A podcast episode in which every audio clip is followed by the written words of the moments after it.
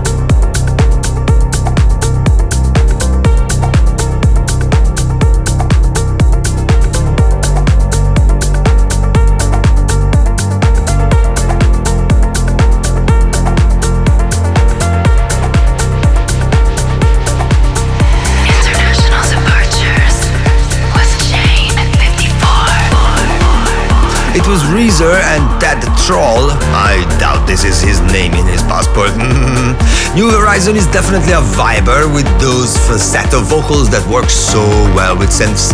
Let's get to my current super favorite, PRAANA Seismic, which definitely calls some seismic moves in Shane 54 land.